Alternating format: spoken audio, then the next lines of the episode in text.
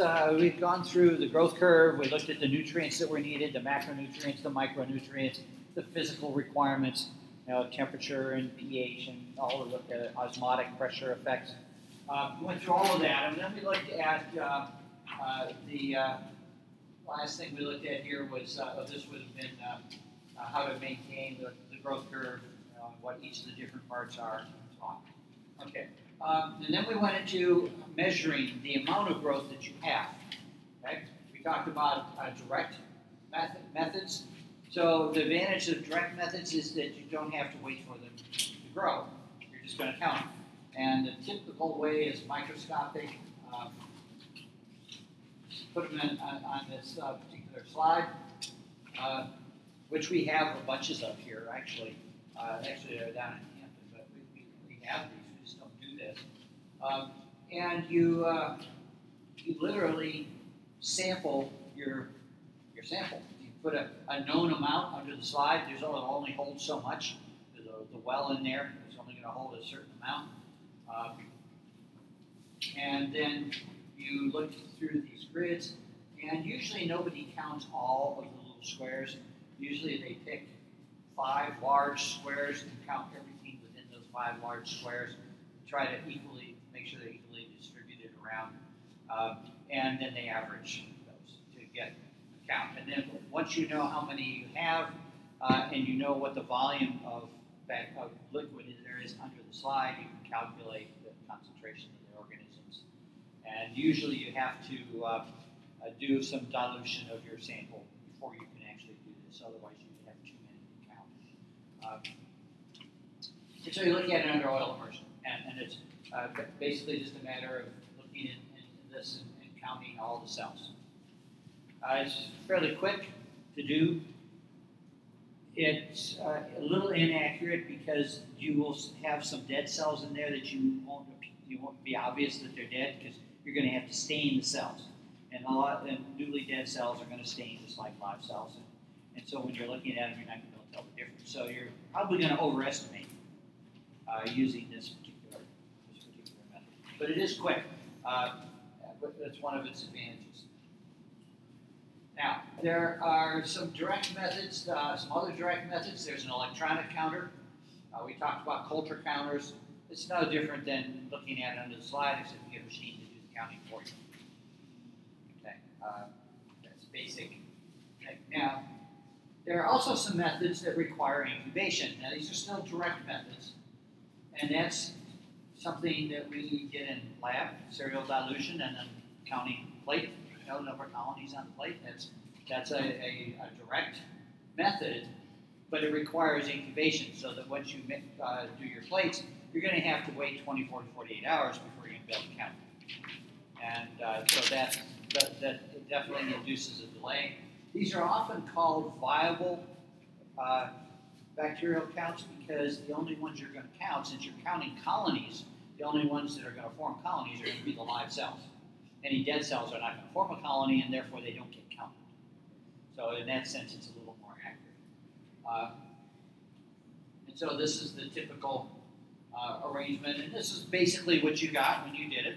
Uh, had too numerous to count, and then uh, actually you had more than you had four plates, or three plates that were too numerous At most groups did, and then you had one plate that you could count. And uh, you wouldn't normally calculate off of this one because there's only six, but what you expect to see is about a tenfold lower number as you go to each plate because you're diluting at one to ten, and so you're expecting to see about dividing it by 10 to get the approximate number. And of course, this is an, only an example. It doesn't always come out that nicely. Uh, that, that's, and then what this, uh, doing this, knowing the dilution, then you can calculate what the uh, concentration of your critters was back in your original sample, which is again what we did in life. Now, the other another way you can do this is membrane filtration. You put a sample, a, a, a measured sample, in a filter um, generally, this uh, would be a funnel with a filter here that has holes smaller than bacteria. Uh, and those are easily available. Uh, we used them in our uh, phage lab here. Uh, they are small enough that uh, viruses can go through the filter, but bacteria cannot. And so it's a way of filtering out any bacteria you might have in your sample. And since we're interested in the viruses, we don't care that they go through the filter because that's exactly what we want. Um, there are not many filtration systems that can filter out viruses. They're so tiny, it's very difficult to do. But you can filter out bacteria with very little difficulty. And so uh, this is kind of what it looks like. This is the filter. You see the little openings, and these bacteria are just too large to fit through those. So you uh, put your uh, measured sample. You make sure that it all filters through here. Then you take this membrane, this filter membrane off, and, and you put it directly on an agar plate. And then any organisms that are on the membrane that are alive are going to grow. And then you can count colonies. Generally, this is a much smaller volume, but this is just another way of, of doing it. You probably would have to do a serial dilution before you did this, or you'd have too many organisms.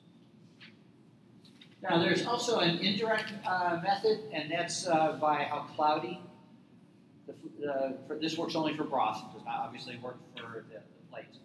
But the more organisms you have in the broth, the cloudier it's going to be. Or we call that turbidity. And you can measure that simply by shining the light through and measuring how much light gets through. And uh, so if you uh, have, if you do this regularly, what people do is they make up known amounts of bacteria and put them in the uh, spectrophotometer and and measure the amount of light. And then they plot that, and basically what you get is a standard curve. And then you can take your unknowns and you can see how much light goes through them and find where they are on the curve and estimate the, the number of critters. Again, does not distinguish between dead and live. Uh, and if you don't have very many, I know a lot of people picked up on that on, the uh, dome or, or the uh, lab reports. Uh, you, uh, if you don't have very many, it doesn't work very well because it's there's not enough turbidity to really give you anything. Okay. So, again, lots of methods. Okay, so this is the turbidity here. Okay, now there's a few others that are not nearly as commonly used. You can measure metabolic activity if you know what what products your bacterium is producing You can measure how much of it they produce, form a standard curve, and then take your unknown, find out how much it produces, see where it falls on that curve, and make an estimate of, of the number of bacteria. Uh, dry weight, I have never seen anybody actually do this, uh, but it is another way. You simply uh, you filter them out and you dry them, and then you simply weigh them. Okay. And you're assuming probably a certain weight per organism, and then you can figure out about how you had. And then uh, you can also isolate uh, DNA sequences. That's another method. Okay, so those are all methods then of uh, figuring out how many of, of organisms you have. Okay, and that gets us to the end of this section on bacterial growth. Yes? Oh, uh, metabolic activity would be um, metabolites that the organism produces while it's normally growing. It could be, in some cases, it could be a, a gas you could measure. Uh, if they're fermenting, they're going to they may produce carbon dioxide, they may produce methane. Uh, you uh, could measure uh, if they're producing a particular type of acid. You could assay the, the, uh, the growth uh, medium for, for, the presence of that particular molecule and figure out you know, how much you had. the problem again is you would have to have a standard curve made up first. Otherwise, you wouldn't have any reference point. So you get some number and you say, all right, what the that? Okay. Uh, that's one of the problems. That answer your question?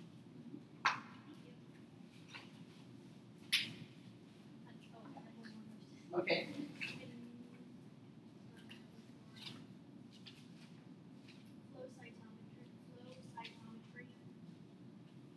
Okay, it is similar to um, the uh, back here to the Coulter counter.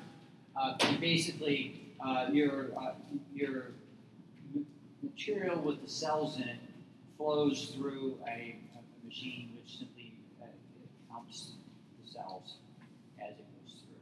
Instead of using a little electrical, electronic thing, they use a different method, and I'm not sure what that method is. I've never seen, it again, I've never seen anybody actually.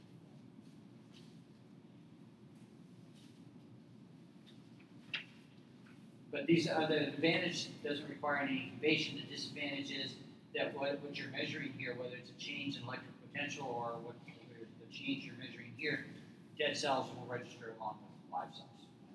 So that makes it, again, not as accurate.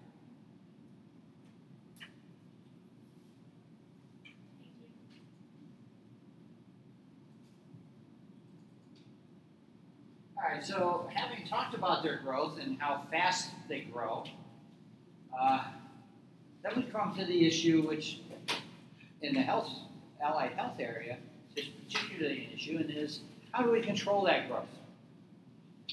And, well, what are the means by which we can limit growth so that we uh, are not as exposed to microbes? We all know that we're exposed to microbes all day, every day. Particularly interested in some of the pathogens here. Okay, and so there's a few definitions here. I'll just kind of run through them. Uh, this is uh, on the slide that you'll see these terms used. When you talk about antiseptics, you're usually talking about a reduction in the number of microorganisms on living tissue, generally used on living tissue.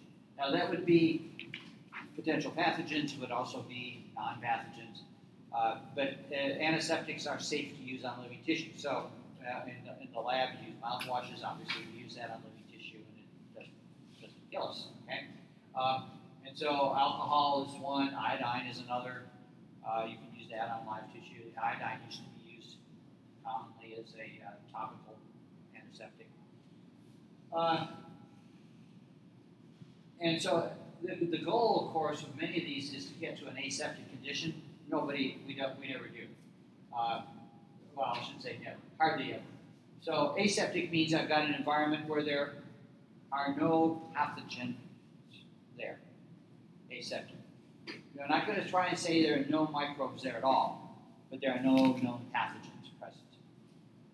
If you put the uh, suffix CIDE on the end, uh, like bactericide, uh, this means that it actually kills the cells. You can have a fungicide, you can have a bactericide, you can have a, uh, uh, even with protozoans, you can have you know, type of. Uh, uh, germicide is a kind of a all-encompassing term. Uh, I, I, never liked the term, and they, people just use germs because that's doesn't really tell you much. Um, but it's a, a, commonly used term. Uh, and so um, we'll be looking at some of those. Now, uh, degerming, not a term that I ever see used, but it, obviously it's a removal of microbes mechanically by, by rubbing. And hand washing really is an example of that. Okay, you're removing organisms from your hand by, you know, hands by washing your hands. Um, and, and so that's basically what you're doing. Now, when we get to a disinfection or disinfectant, here we have something that is usually stronger than an antiseptic and is normally only used on um, and so uh, phenols, uh, some alcohols, um, the aldehydes uh, are going to be used on non-living tissue, uh, and they again get rid of most microbes from those surfaces. Usually, they're stronger than antiseptics, uh, although probably the very first antiseptic used was phenolic acid, which today we would never use because it damages live tissue. But at the time, it was, you know, what they started with, okay? Uh, and it was relatively effective, okay? But uh, it damaged some of the live tissue. Uh, pasteurization, we'll be doing a whole lab on pasteurization, uh, working with milk. Um, although many things, other things are pasteurized. So we use heat to destroy pathogens, not any attempt to get rid of all microbes. Um, and the real uh, intent of this is to increase shelf life, primarily. I mean, it's public health also, public health aspect, but also increases shelf life. And, and so the kind of pasteurization you do uh, will, that's what the shelf life will depend on. Typical milk shelf life uh, after it, it, gets into a store is about, about a week. uh, just plain pasteurization. Now, if you get the uh, the, the, the, products, and, and you can find them in most stores anymore, that are, and I, I want to say um, hyper pasteurized. That's not the term they use. I'm trying to think of the term right now. Uh, but that, they're just simply pasteurized at a much higher temperature. Ultra pasteurized, yeah. And, and they keep for much longer. You, you get, take one of those out, it'll usually have a date on it that's a month or so away. Uh, and all, by doing a higher temperature, uh, basically you're getting rid of more pathogens, or not just pathogens, you're getting rid of more microbes. The standard milk you buy in the store is never free of microbes. If it was completely free of microbes, it wouldn't sour. I mean, the fact that it goes bad is because there are microbes in there that, that ferment. They produce organic acids like lactic acid or some of the others, and that eventually hurts the milk because uh, if, you know, if you want to, you know, if you can experiment with that, just add some lemon juice to a cup of milk. You can just watch the milk curdle right there in front of you. Acids cause that. They change the proteins in milk. Uh, and basically, uh, yogurt is a product of that process. Uh, that's what the bacteria are doing. They're producing acids, mostly lactic acid, which is why plain yogurt is, is really sour. If you ever, you know, not many people eat plain yogurt. Uh, some people use it in cooking sometimes, but rarely do they eat it just plain. And it, because it's very sour, and, and the sourness is a, is the result of the acids, mostly lactic. All right, sanitization, not a term you see used a lot anymore. Um, it is removing pathogens to meet some public health standard. So, in theory, you go into a restaurant, somebody comes out with a bucket or something or a spray bottle and they spray down the table and they wipe it off. They are sanitizing the table. Okay, they are reducing the number of pathogens to a level that the public health department has decreed as a reasonable number.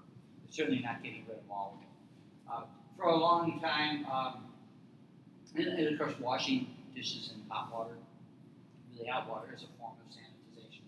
I remember back many years ago when you went into a motel, this before there were so many chain motels, there would always be a piece of paper over the toilet that said, This has been sanitized for your protection. And whatever. Of course, you know, I was just a kid, I didn't know what that meant. Uh, but all it meant is they cleaned it, basically. Um, okay, so, okay, stasis and static. Okay, this these two terms should be compared to these two. Side and cidal means we kill it. Stasis or static means we don't kill it, we simply stop it from growing. Okay? Uh, so we inhibit them, but we don't kill them. Okay? Um, and the terms are just like up here bacteriostatic, fungistatic, and so on. Uh, refrigeration is probably the most common bacteriostatic method that's used. It stops them from growing, it doesn't kill anything. And then lastly, the goal in many cases is sterilization. And that means everything is dead, everything's gone. Bacteria, viruses, everything is gone. This rarely happens. Okay, is, uh, usually it's done only in small volumes. Uh, so uh, some um, they, uh, when we make uh, culture media in the lab, when you get your agar plates, that culture media has been autoclaved, which essentially renders it sterile. Okay, so that there's when you uh, inoculate it with something, you don't get a lot of other things growing unless they manage to fall in out of the air, which they do occasionally. Okay, so so that's typically done. Um, usually, it's done in a relatively small. You know, it's done with uh, instruments in hospitals and dentist offices like that. Uh, you cannot uh, sterilize a whole room like this very well. And if you remember the video that we had on the nightmare bacteria, uh, the, uh, up at uh, the, I guess it was Bethesda, they, they could not sterilize their, their critical care. They tried, but they were not successful. It's really hard to sterilize anything so these are terms that you see used along with uh, this whole thing about uh, uh, restricting growth of bacteria. All right, now there are three types of controls that we're going to look at. We'll look at physical controls first, then chemical controls, and then lastly antimicrobial drugs. And after that, there's not much left. Okay, that's pretty much the whole. All right, now before we start on that, I'm going to mention another term here. It's called the decimal reduction time. And basically, uh, it is the amount of time at a given temperature, whatever temperature that is being used. It's the amount of time that it takes to kill 90% of the organism microbes that are present. That's your decimal reduction time. So every one of these 90% are have been eliminated, only 10% are left.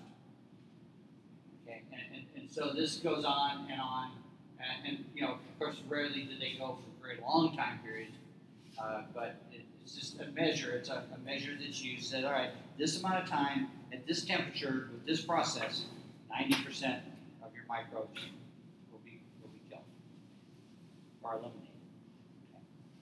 Uh, it's kind of like Zeno's paradox, if you've ever heard of that. Uh, you know, if you're running from one place to another over a certain amount of time, you're halfway there. Okay, and then from that spot to the next one, after a certain amount of time, you're halfway there. And if you keep doing that, you're always halfway there, but you never actually get there. Okay, well, actually, we do in reality, but it's called Zeno's paradox. It's a Greek uh, philosopher who, who did that, uh, and it was he was obviously making the point that you know you, logically, you don't ever get to the end. You, oh, you divide it in half, smaller and smaller and smaller. This is essentially what they do with calculus. When you're doing integrals under the curve, they're dividing them into small enough parts that you actually get an answer. Okay, at some point. All right, so decimal reduction time. There's also going to be a thermal death time. Different. Okay, this is decimal reduction. I'm reducing 90%. I'm getting rid of 90%. Thermal death time is how long does it take to kill 100% at a specific temperature? So let's say we say 121 degrees centigrade. How long do the, does something have to be left at that temperature to kill 100% of the microbes? That's your thermal death time. Thermal, so always keep in mind it's a temperature. Okay. essentially, it's what uh, autoclaves do. Uh,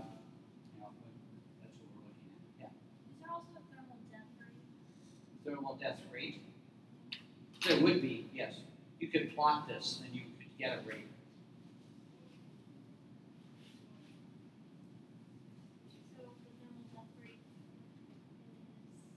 Is the, it probably, if you wanted to look at it, this is the time it takes to kill 100%. Your thermal death rate is how many are killed in each time interval that you want to look at. Again, go back to Zeno's paradox of calculus all make sense. Sorry.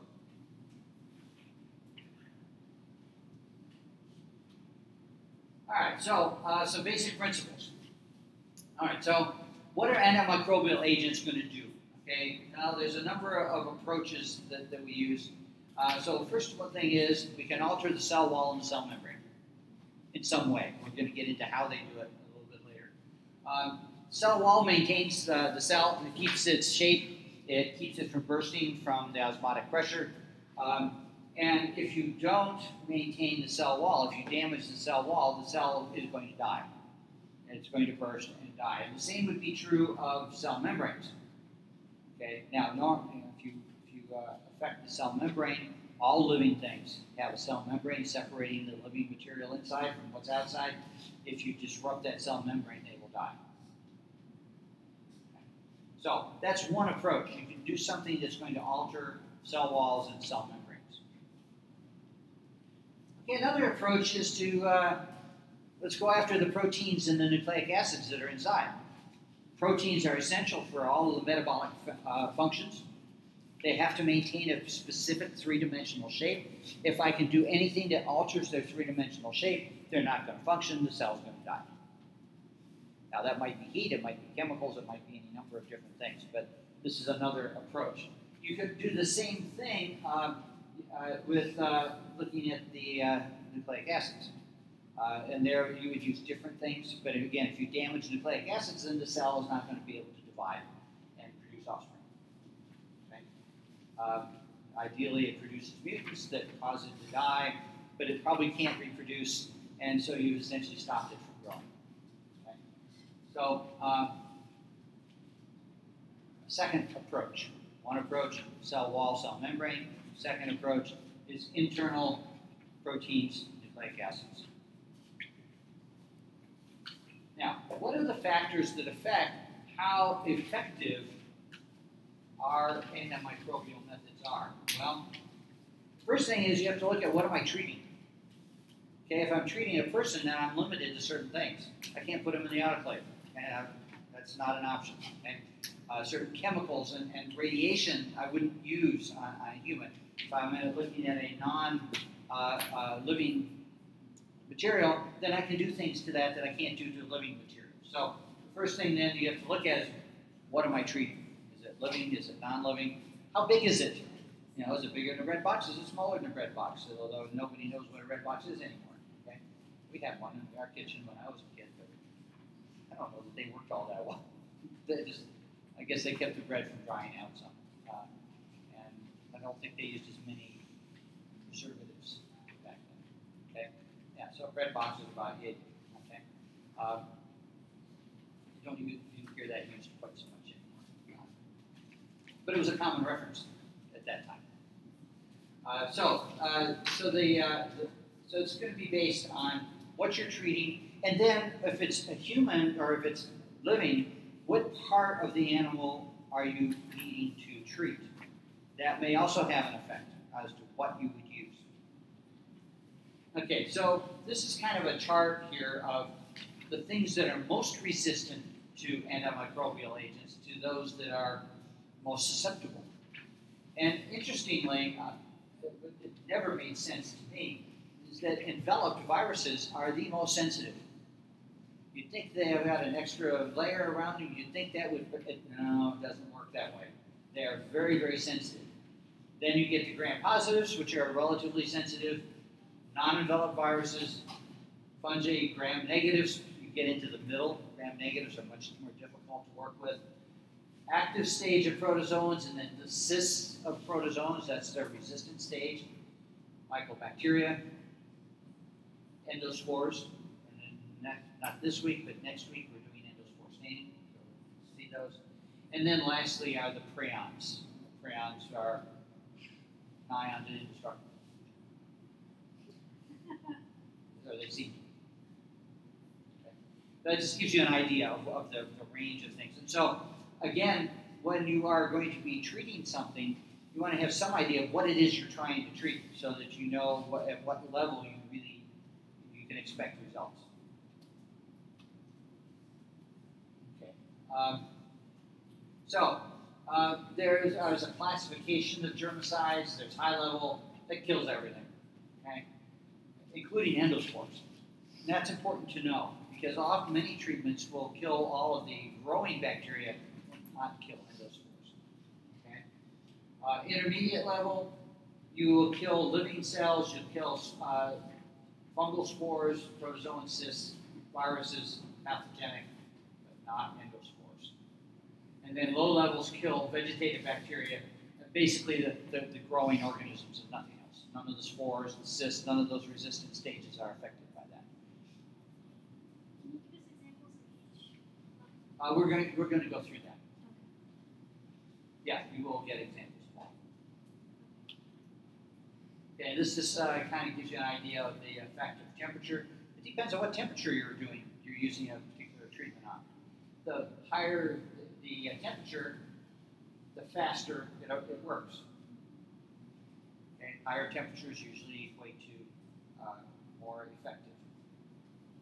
Again, it depends on what you're treating. Some things you can't do that. Okay, and this leads us to biosafety levels in the lab. Now, we're a biosafety level one lab here.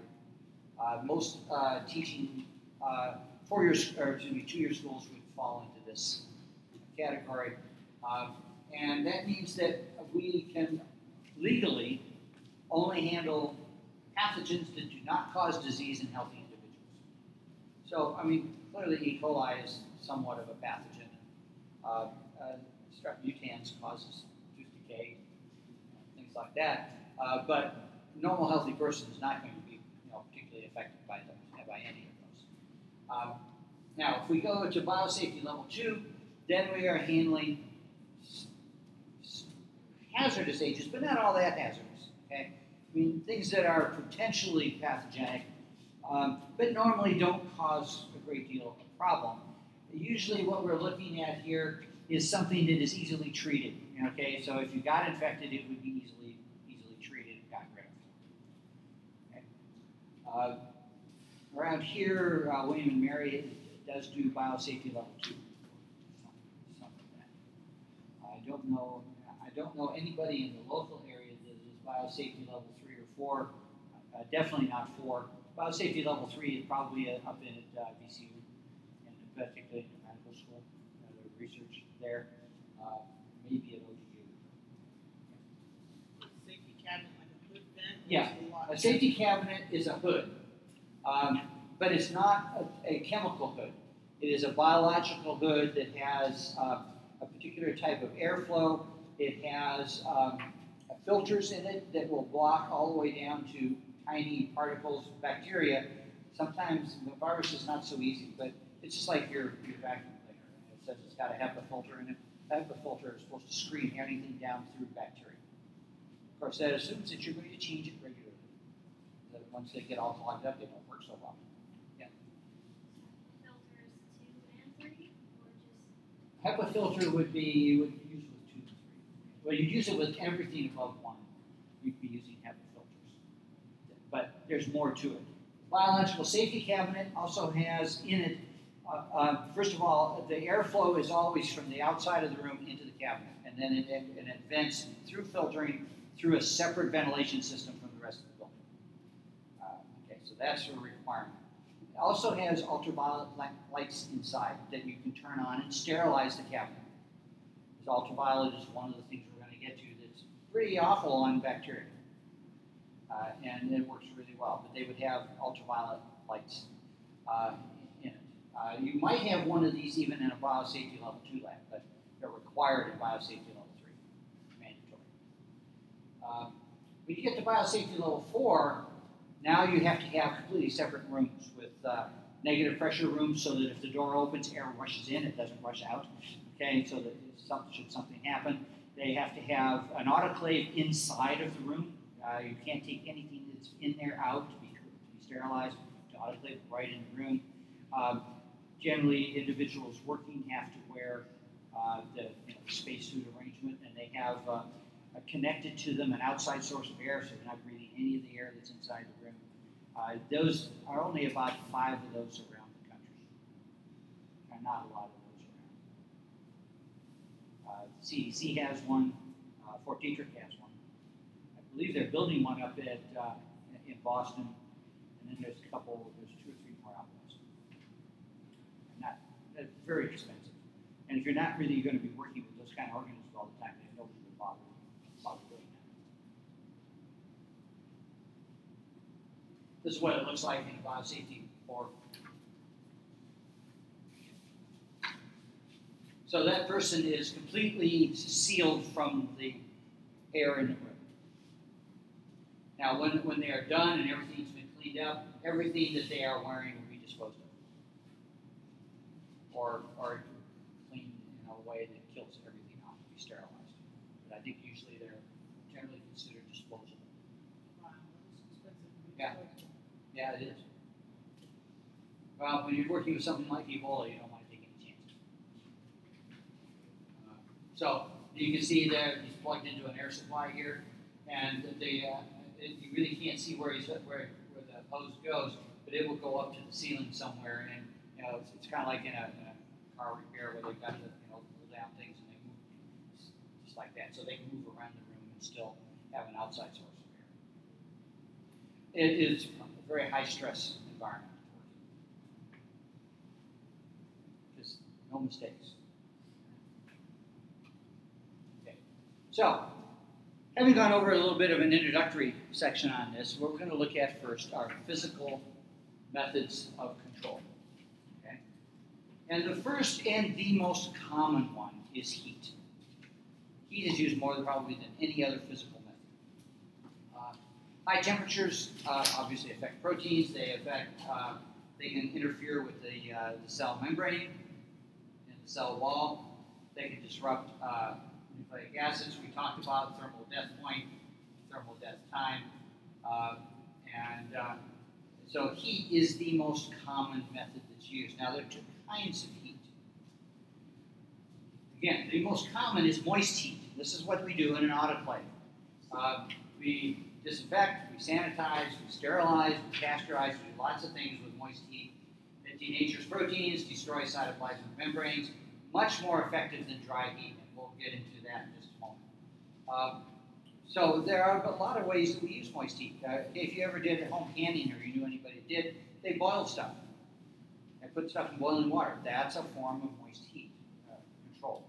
You have to boil them for a certain time period, and you, you want to be very careful that you do the full time period. Because uh, if you don't, you won't kill any spores that are are. And that's why there are occasionally die uh, from uh, home canned foods uh, from uh, uh, Clostridium infections. Botulism, basically. Yeah. Can you tell if botulism is in a glass jar? You can't. You have to follow the directions and then you make the assumption that you killed them all. If it's there, it will grow because it's anaerobic. there will be nothing to give you an indication other than there might be some pressure on the lid. And they always tell you with those things if the lid is pushed up, don't oh, don't, don't even open it. Okay, uh, that's one of the signs that there's something wrong. But it has no odor at all. No, it won't cause a color change. No. No color change, no odor. It produces a gas that puts the lid up, but it doesn't smell like anything. And it's the toxin that gets you again. It's a toxin, which has no taste. Uh, it's not common, but we had a thing on here just not, what was it, a couple weeks ago, something like that. And you don't see it much anymore. Very few people do home canning anymore. It's probably more common than we know. Uh, but if you follow all the directions for canning, then it's, uh, you know, people have been doing it for a long time and very few people have ever died from it. Since I'm learning about botulism, I can't keep mom's canned food. Oh, well, it's most prevalent in acidic foods. And so canned tomatoes have always been the, uh, the culprit, you know, uh, that people look to. Uh, but we were, well, it was TUI to Florida, and we went into a little grocery store to get something, and there was a can of something that we wanted, and at the top of that can was like the Superdome, you know. we just kind of walked out so we didn't buy anything. Uh, I don't know how long it had. I no idea. Didn't want to. Okay. Uh, so boiling is one method, which is uh, a household method. Uh, you uh, and the pressure that you use has an effect on the temperature at which water boils. Okay, this is an issue. If you live out west in the mountains, or we used to live in an area where the, the elevation was about 6,700 feet elevation, water boils at a lower temperature because there's less atmosphere, there's less atmospheric pressure. So that means that if you were going to can something, you would have to boil it for a much longer time period to compensate. Uh, now, the other option is you can use uh, a, uh, a pressure cooker. Pressure cookers increase the pressure, and therefore they don't have to be cooked for long. That's why people use pressure cookers. You increase the, the pressure, the, the, the boiling point of the water goes way up, and you get a lot more. That's essentially what an autoclave does. An autoclave puts them under pressure, and therefore the, you, get and, we use steam inside the autoclave. But the extra pressure means that that steam is at a higher temperature than it would just steam coming off of a boiling pot on your stove.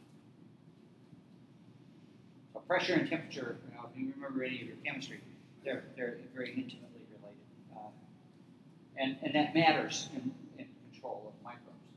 Okay, pasteurization is another type of moist heat arrangement, uh, and as is the ultra high temperature. Uh, and there's well, ultra high temperature sterilization. Uh, again, a really high temperature is what, what works. Okay, these are all moist heat related methods. Some, a couple of which are, you know, three of which are routinely used. Two of which are routinely used by everybody. And um, to be an autoclave is is kind of a routine anymore, so it's, it's not a major issue. But uh, Although you can buy autoclaves, anybody working in a dentist office, they have little autoclaves. Yeah, if you go and go to the dentist next time, sometimes sitting over on the shelf, there'll be a little brand thing like this, little, uh, that's a, just a mini autoclave. And that's where they autoclave the, uh, the instrument series. Because they can't, they're not gonna reuse, you can't just wash them in soap and water and then use them again on somebody else. You have to, yeah, they, they put them in that, in the paper. The paper usually has, when they start, has a certain color to it, and it changes color when it's been at the proper temperature and pressure for long enough, so that you know that it was effective.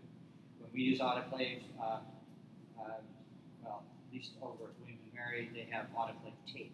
And when you look at it, there's some faint white lines on it, but when it's been in the autoclave and it has reached the proper temperature, they turn brown. So you see, you know, so all you have to do is look at it and you know that it's been successful. So, moist heat, the most, the single most common method used to, to reduce microbes. So boiling, so here's a little bit about what they kill. Uh, boiling will kill vegetative cells.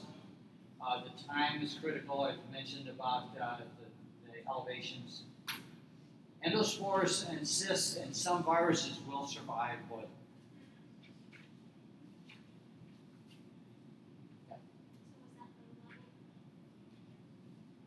Uh, to go back and look, it's probably mid level, low to mid level.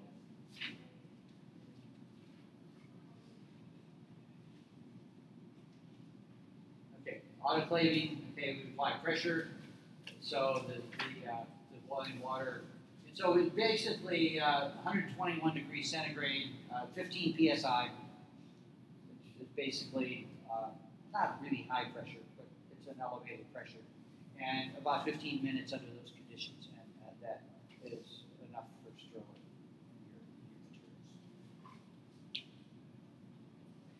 Okay, this is just a, uh, a graph showing the relationship between temperature uh, and the pressure. So as the pressure goes up, the temperature of boiling water. So at, at one at zero at, at normal sea level, it boils at 100 degrees centigrade. And then as you start raising the pressure, you can see that water boils at increasingly higher temperatures. Which is part of the, uh, we don't own a pressure cooker, but my mom did when I was growing up. I remember the little thing on the top jumping around, steam, you know, uh, heat escaping out. Uh, but you could cook food in a much more, much more rapidly because you had the pressure. And this is what an autoclave looks like. Uh, we have one in uh, the uh, prep room here. Uh, there's a larger one in the prep room down in Hampton. And, and a research lab would have much larger ones. This is a small one here. This is like a dental office size. Looks like a microwave, looks like a microwave oven, uh, you know, basically. Uh, but uh, this is basically how they work. Now, you do have to be really careful with them because since they're under pressure and they have steam in them, there is always the potential for, for accidents. Uh, and you have to be, make sure that you don't try to open them before they, it, usually the machine tells you now when it's ready to be opened. Uh, the ones at William and Mary, you can't open until it lets you, tells you that it's ready to open. Ours here, you could, yeah, you could crank the thing open, try to open it before it was ready, and then you'll get hot steam and everything right out your face. So, always wait until it's completely cooled down, it has vented, and then you, then you don't. Okay, so pasteurization, used primarily for things that we're gonna, that we're gonna drink. Uh, or ice cream, milk, yogurt, fruit juices, uh, sometimes honey, um,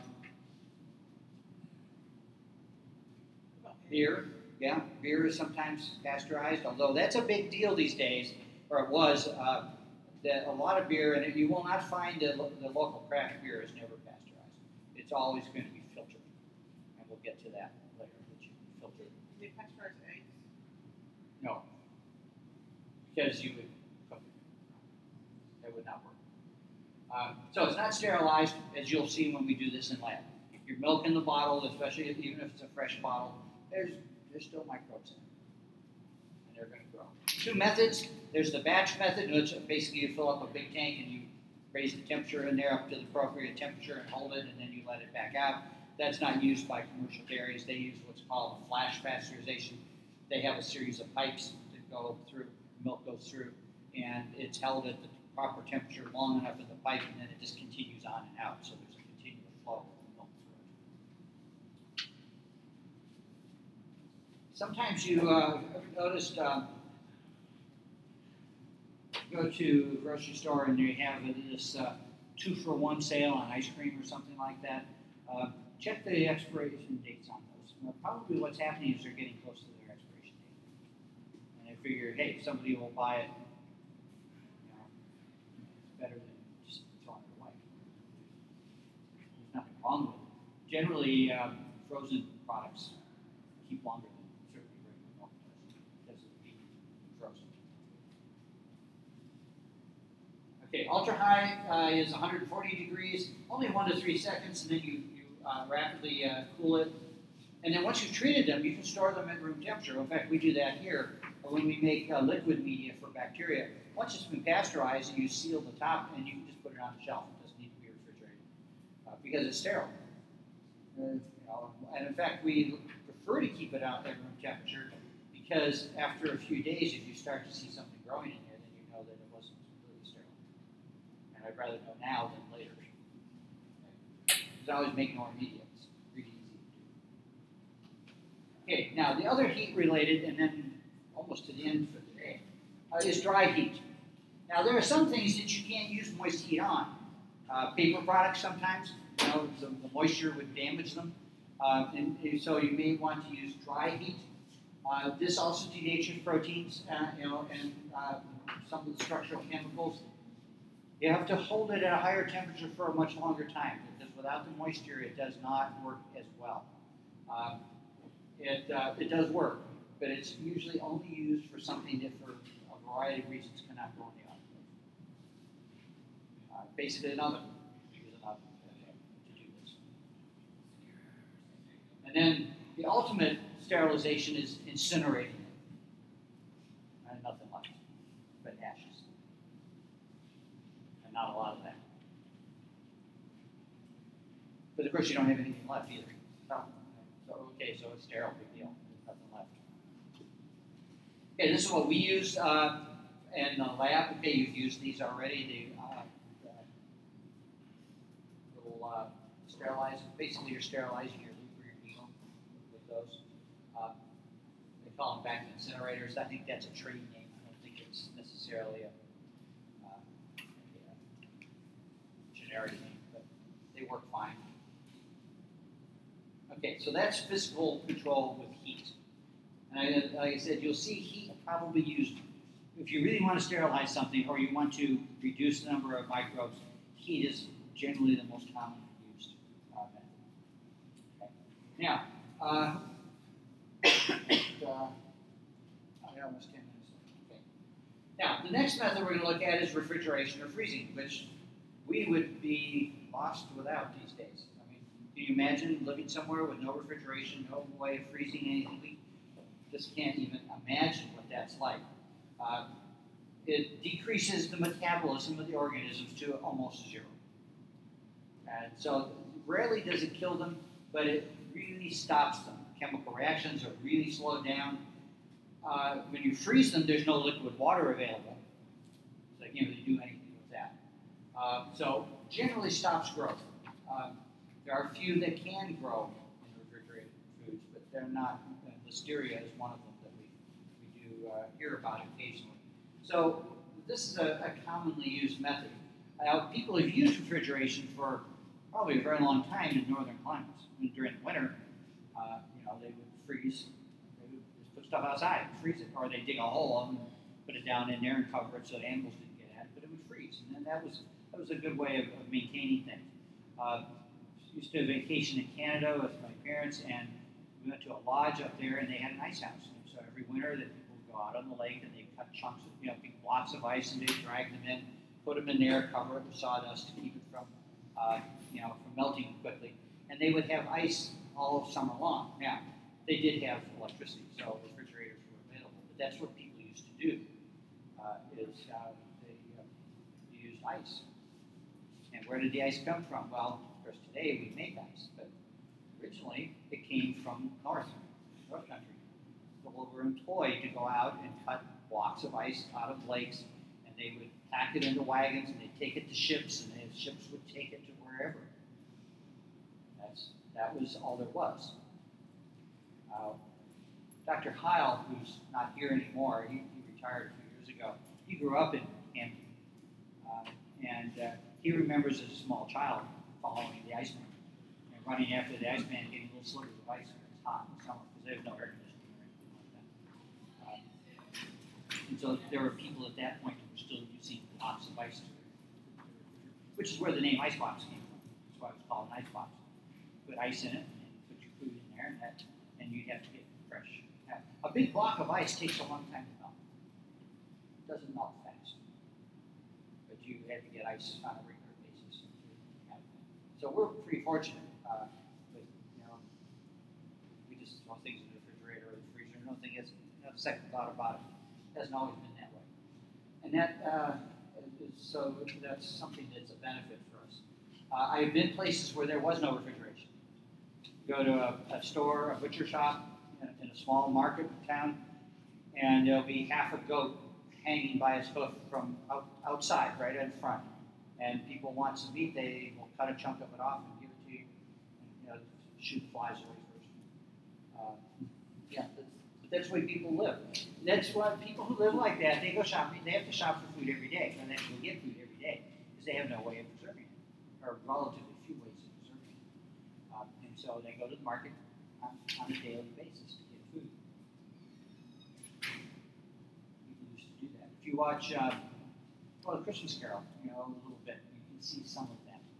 Remember that the, the shop, the turkey's hanging in the shop window, that, you know, that's what they did. No refrigeration.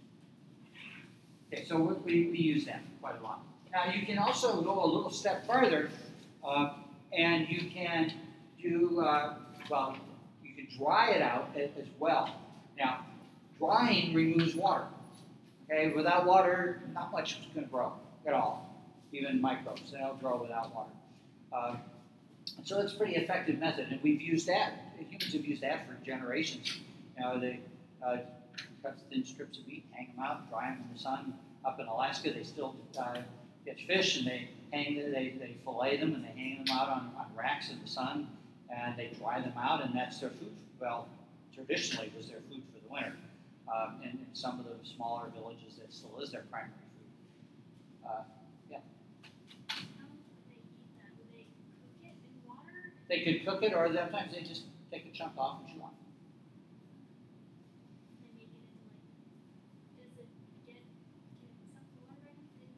Oh yeah, you can uh, when you when you uh, desiccate something like that, you can uh, you can put the water back in.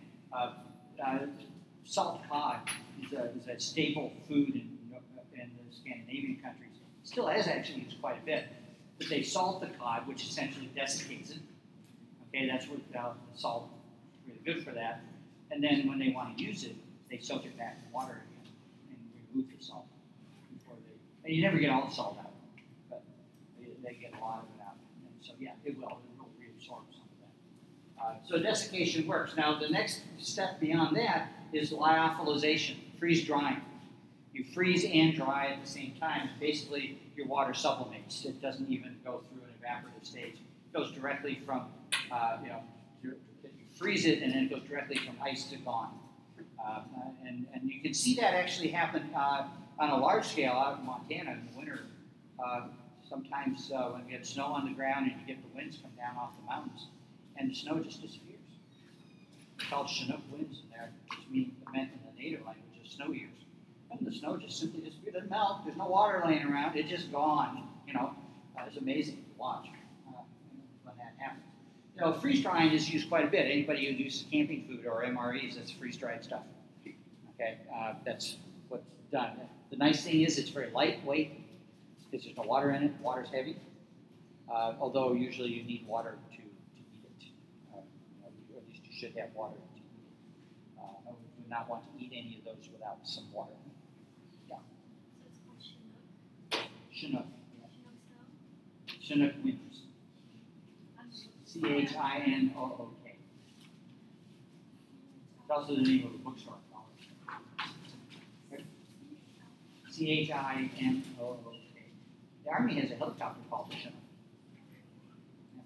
Uh, and so, at any rate, um, you uh, do this. The first things that came out commercially for people, I remember, I don't drink coffee, so I don't really care. I know I'm kind of strange, but I don't like coffee. But I can remember when Folgers, no, it was before Folgers, there was another company came out with freeze-dried crystals. They were freeze-dried coffee, and so it was in crystals rather than ground up coffee beans. It was a big advertising deal. I don't know if it changed what it does for the flavors. I can't tell you that. Okay, we'll stop there and uh, we'll pick up from this spot uh, next, next time. Don't forget to print out the uh, the uh, supplemental sheet for lab for Wednesday night. It's on Blackboard, uh, so that you have that.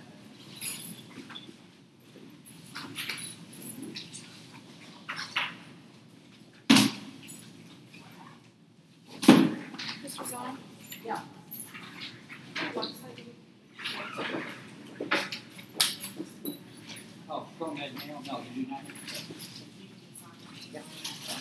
And if you want to go to it, just go to Google or whatever you use, Robert, type in ProMed, one word. Okay. As a space man.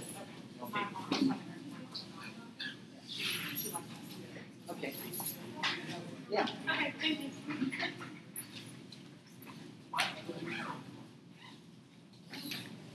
Oh.